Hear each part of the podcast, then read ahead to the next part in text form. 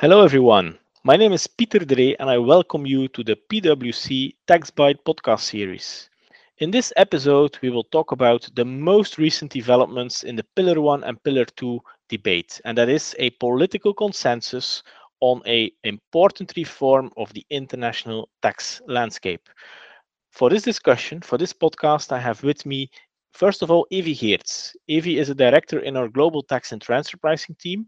She monitors these developments uh, very closely with a particular focus also on the US side of things. Next, we have Jean-Philippe van West. Jean-Philippe is dividing his time between academic work and, and work at PwC. Um, but the bottom line is that Jean-Philippe is all day monitoring these developments as well, and with a particular focus on the European side of things. And last but not least, we have Stefan de Baets. Stefan, senior counsel in our team, and many years of experience in international organizations, Belgian authorities, um, but overall a transfer pricing expert. And he is here to talk about the Pillar 1 impact today. So I, I, suggest we kick off because this was quite an important uh, announcement. Uh, on 8th of October, uh, 136 countries signed on to the reform of the international tax landscape. Pillar 1, Pillar 2. So a lot of documents were then published, uh, likely not enough detail as we had hoped for. But anyway, Stefan, I want to start with you and I want to ask you in a few minutes whether you were surprised by the announcement um, and the documents that were issued. What, what did you take from this? Thank you, Peter, and good day to all of you. Uh, yes, I was a bit surprised, not surprised that the documents were published, but surprised, I would say, about uh, certain holdout countries that kind of agreed also on the uh, on the statement, namely Ireland, Hungary, and Estonia, that put up, I would say, some political fights uh, for uh, safeguarding, I would say, that their systems. Pillar one is an overlay on the arm's length principle, and it is about creating new nexus rules for market states, even when there's no physical presence in that market states. It reallocates a certain amount of profits to those states based on a purely formulaic approach. So on the 8th of October, there were a couple of points where a political decision has been taken with regard to the tax matters. For example, it has now been decided that the profit to be reallocated under amount A of Pillar 1 to the market states will be calculated as 25% of the consolidated profit before tax in excess of 10% of revenue. So this is the, the formula that's now been decided. And previously, the 25% was mentioned as something between 20 to 30%. There's also a a bit more clarity about the de minimis rules in trying to keep compliance costs to a minimum as much as possible. So multinational enterprises that derive at least 1 million euros in revenue from a certain jurisdiction can be in scope of amount A. For smaller jurisdictions with GDPs lower than 40 billion euros, that de minimis nexus rule will be set at 250,000 euros. Uh, revenue sourcing to markets will be based on reliable methods based on the in-scope multinational enterprises, but specific facts and circumstances. So looking really at the facts and circumstances of the multinational. Pillar one, it is now said, will be applied through a multilateral convention. It will be developed and open for signature in 2022 with at least anticipated amount A coming into effect in 2023. But of course, you need a critical mass of countries before it can actually enter into force. Also, what is clear now in the statement of the 8th of October is that the multilateral convention will remove existing digital services taxes and other relevant similar measures for all companies. So, not only the companies in scope of Amount A. It also commits signatories not to introduce additional new kind of digital service tax like measures, and this from the 8th of October, so the date of the statement, until the 31st of December 2023, or the entry into force of the multilateral convention if it comes before that date. Several points were not really new, but still are there when more clarity, I would say, would be very much welcomed. And I think these will be, be published when the multilateral convention will be, be published. So, for example, uh, the scope uh, that of multinational enterprises where profitability above 10% and global turnover above 20 billion this will be re reduced to 10 billion after seven years of application on the basis of a kind of averaging system.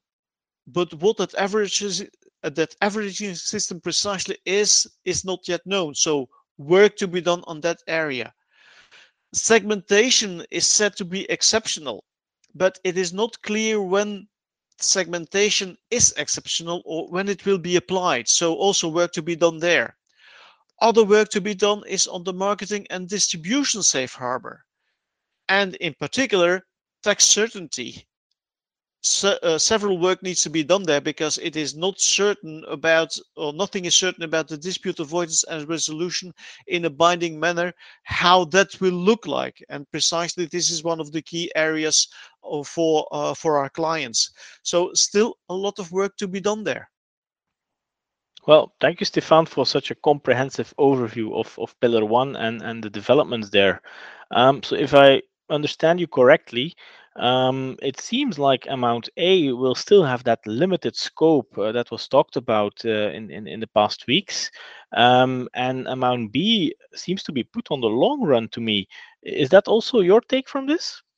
You're, you're absolutely right, Peter. In, indeed, uh, when we look at the start of the project, there was discussion about uh, automated digital services company and client faces businesses. So uh, this kind of broad scope, which was then, I would say, reduced to some 100 companies through introducing the threshold of 20 billion euros. So this comes down to, according to the method of calculation, to some 85 to 95 to 90 countries. Now, if this is of course reduced until 10 billion euros, uh, this would of course mean that the number of companies will increase. And for example, State Secretary Yellen already indicated in April 2021 that 750 enterprises, but automated digital services and uh, uh, consumer facing businesses only would already lead to 750 enterprises. So this this is really uh, much more uh, enterprises that would come into scope uh, after after eight years. So the seven years uh, of pilot i would say and the one year review with, the, with regard to amount B, yes, indeed, uh, no further news. Uh, the statement of 8th of October contains actually the same message as the one of the 1st of July. That is that uh, the simplifying and streamlining under amount B of the application of the arm's length principle, with a particular focus on low capacity countries, well, that is said completion of the work by the end of 2022. So we need to wait for another year there. Okay, thanks, Van. So um, I think that um, amount A will be then relevant for a number of companies, extremely relevant. Uh, but it then seems to me that Pillar 2 has gained uh, much more momentum today. So Jean-Philippe, I want to turn to you now um, to talk about Pillar 2. And yeah, what I heard in the in the in the documents that I saw and and and and in the in the messages is that well, the 750 million threshold seem to have kept in place. So, so companies exceeding 750 million would be in scope. But I also heard that um, jurisdictional calculations would apply. So blending in a country would be possible. And a 15% uh, minimum tax, not at least 15%, but exactly 15%. So that that that seems to be consistent with what we heard uh, before and still in place. Um, on the other hand, I hear some opening towards the definition of taxes under the minimum tax rule, uh, where there seems to be room for a kind of a deferred tax uh, change to that to that taxation. So uh, it seems pretty consistent with what we heard before, but some surprises here and there. Um, is that also your take from this? Indeed, Peter, and welcome everyone, and, and thanks for tuning in. Um, an important element of Pillar 2 is the calculation of the effective tax rate per jurisdiction. That is jurisdictional blending. and the effective tax rate is calculated as covered taxes over profits. With respect to the profits, reference is made to the financial accounting income, with then certain adjustments to address, for example, timing differences between taxable and accounting uh, income. With respect to the covered taxes, however, the October, 20, October 2020 uh, blueprint seemed to indicate that tax uh, that cash taxes should be used. However, the 2021 8 October statement seems to, leave, seems to leave room for a broader interpretation of covered taxes, including both deferred taxes and, uh, and carry forward mechanisms, which of course would be a significant change with material, uh, with material relevance. Uh, it can significantly impact the potential top-up tax due under Pillar 2. Another noteworthy development concerns the substance-based carve-out, which was already uh, in the blue in the Pillar 2 blueprint October 2020 and the 1st of July statement. And now in the inclusive framework statement of October 8, this is confirmed. Eh? So the, the substance-based carve is uh, confirmed, but it provides some more details on the applicable rates. And the globe income will initially be lowered with 8% of the carrying value of tangible assets and 10% of the payroll costs. And over a period of 10 years, these percentages of 8% and 10% will be lowered to 5%.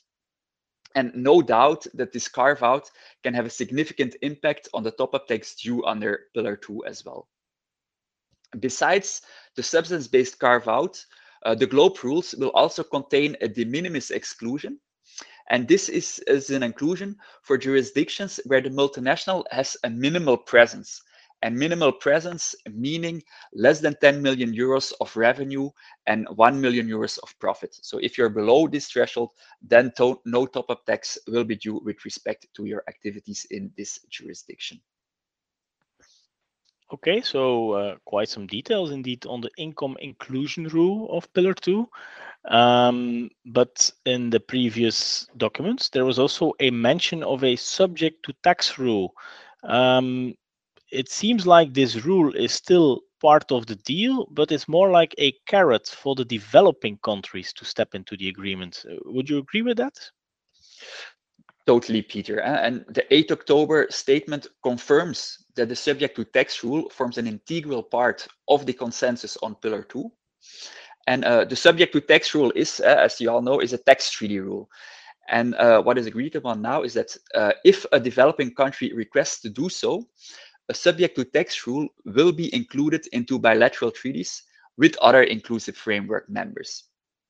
And the rule would apply to royalties, interest and other defined uh, payments made from a developing country to an inclusive framework country that applies a nominal corporate income tax rate uh, below 9%. Um, what is uh, what is meant with this other definement payments is not uh, known yet, is still to be defined. But uh, what is clear now is that the additional tax that the developing country can levy under the subject to tax rule will be limited to the difference between 9% and the tax rate on the payment.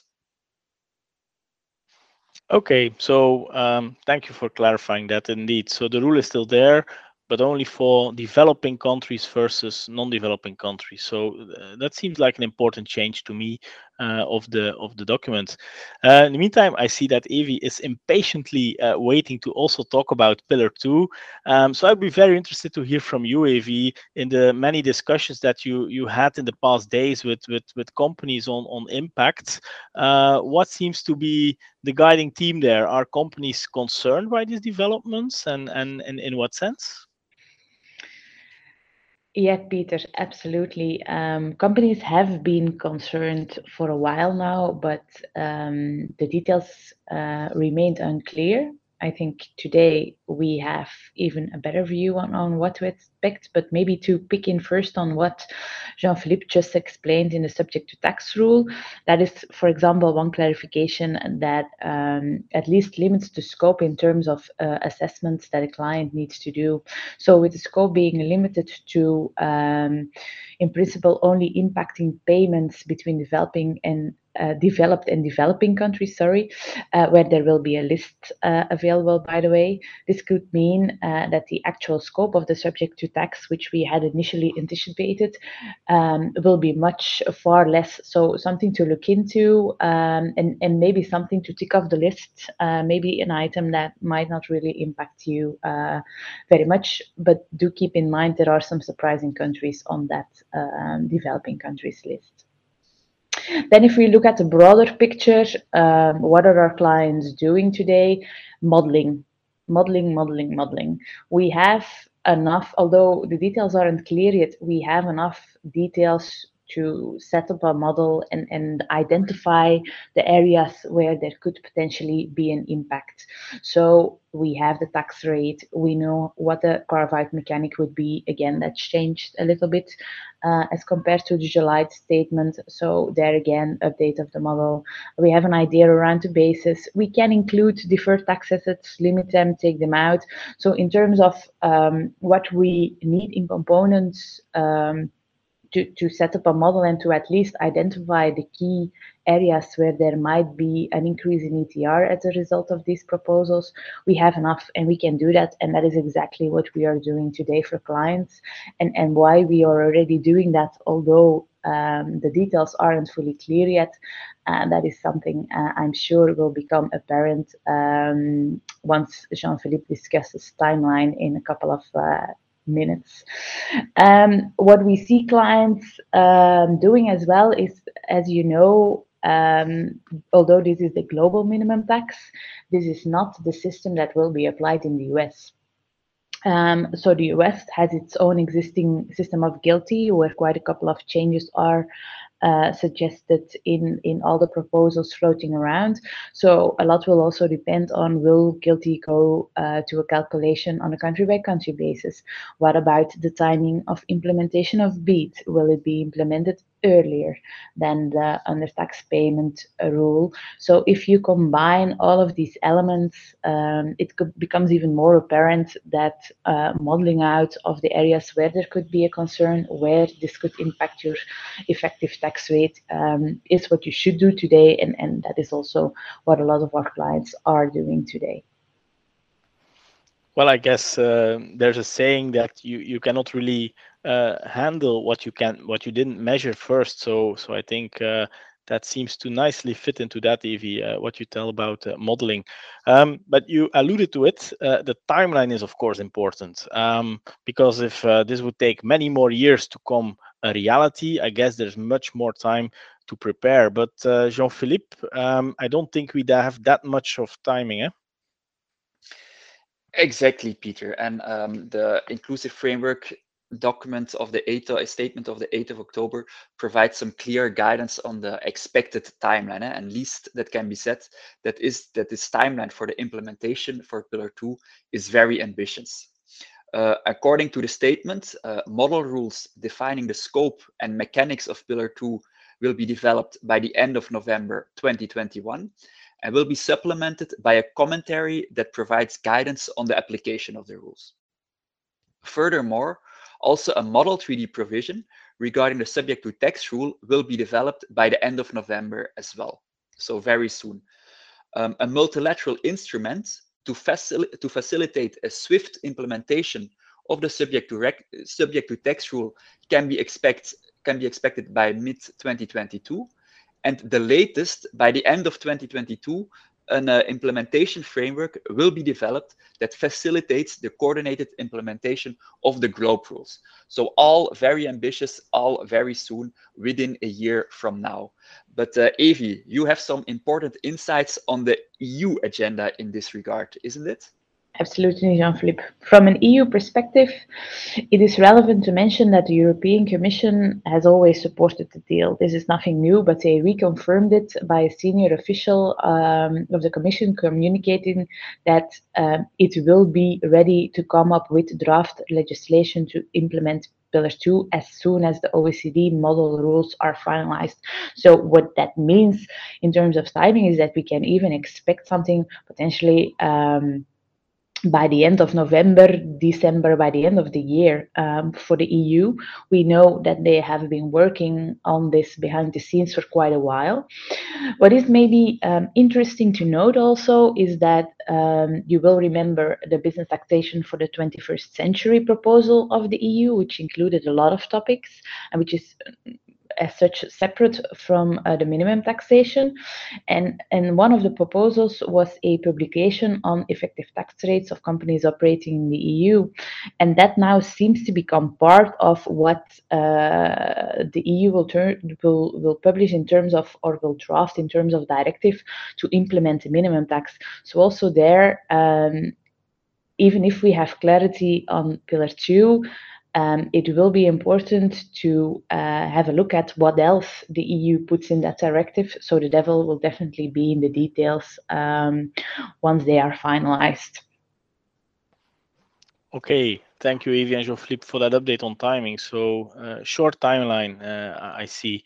Um, a short timeline is also what we had for this podcast. So I'm sorry, but we are at the end of the podcast. I'm sure there's much more you want to tell about it. Uh, but I think for the audience, this was, I think, I hope at least, a very clear overview of what was published on the 8th of October, what to expect, how the timeline looks like.